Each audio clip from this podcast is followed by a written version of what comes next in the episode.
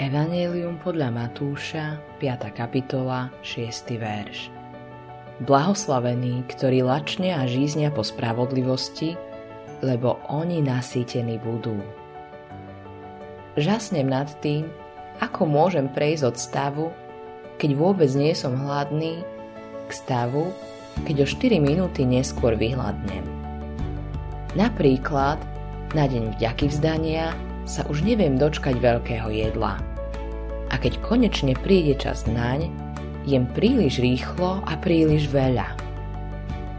Biblia hovorí o inom druhu hladu, o duchovnom hlade. Ježiš vyhlásil Blahoslavení, ktorí lačnia a žíznia po spravodlivosti, lebo oni nasytení budú. Blahoslavený alebo šťastný človek bude vášnivo túžiť po spravodlivom živote. Boh chce, aby sme mali zúfalý hlad po spravodlivosti, skutočnú vášeň pre duchovné veci. Písateľ 42.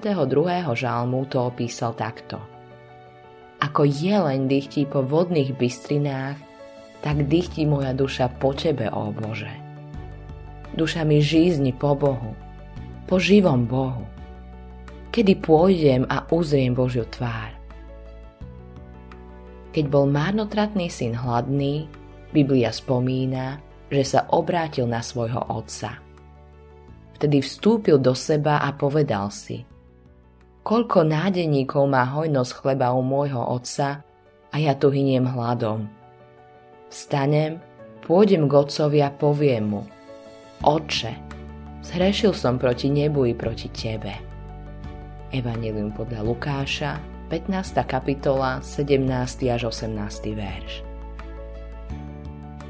Takisto len Boh môže uspokojiť duchovný smet hlboko v našej duši. Riekol im Ježiš. Ja som chlieb života. Kto prichádza ku mne, nikdy nebude lačnieť. A kto verí vo mňa, nikdy nebude žízniť. Evangelium podľa Jána, 6. kapitola, 35. verš. Iba Boh môže uspokojiť náš duchovný hlad a smet. Lačneš po svetom živote? Lačneš po tom najlepšom, čo pre teba Boh pripravil? Tu je malé tajomstvo, ktoré by si mal vedieť. Ak budeš žiť pre šťastie, nikdy ho nenájdeš.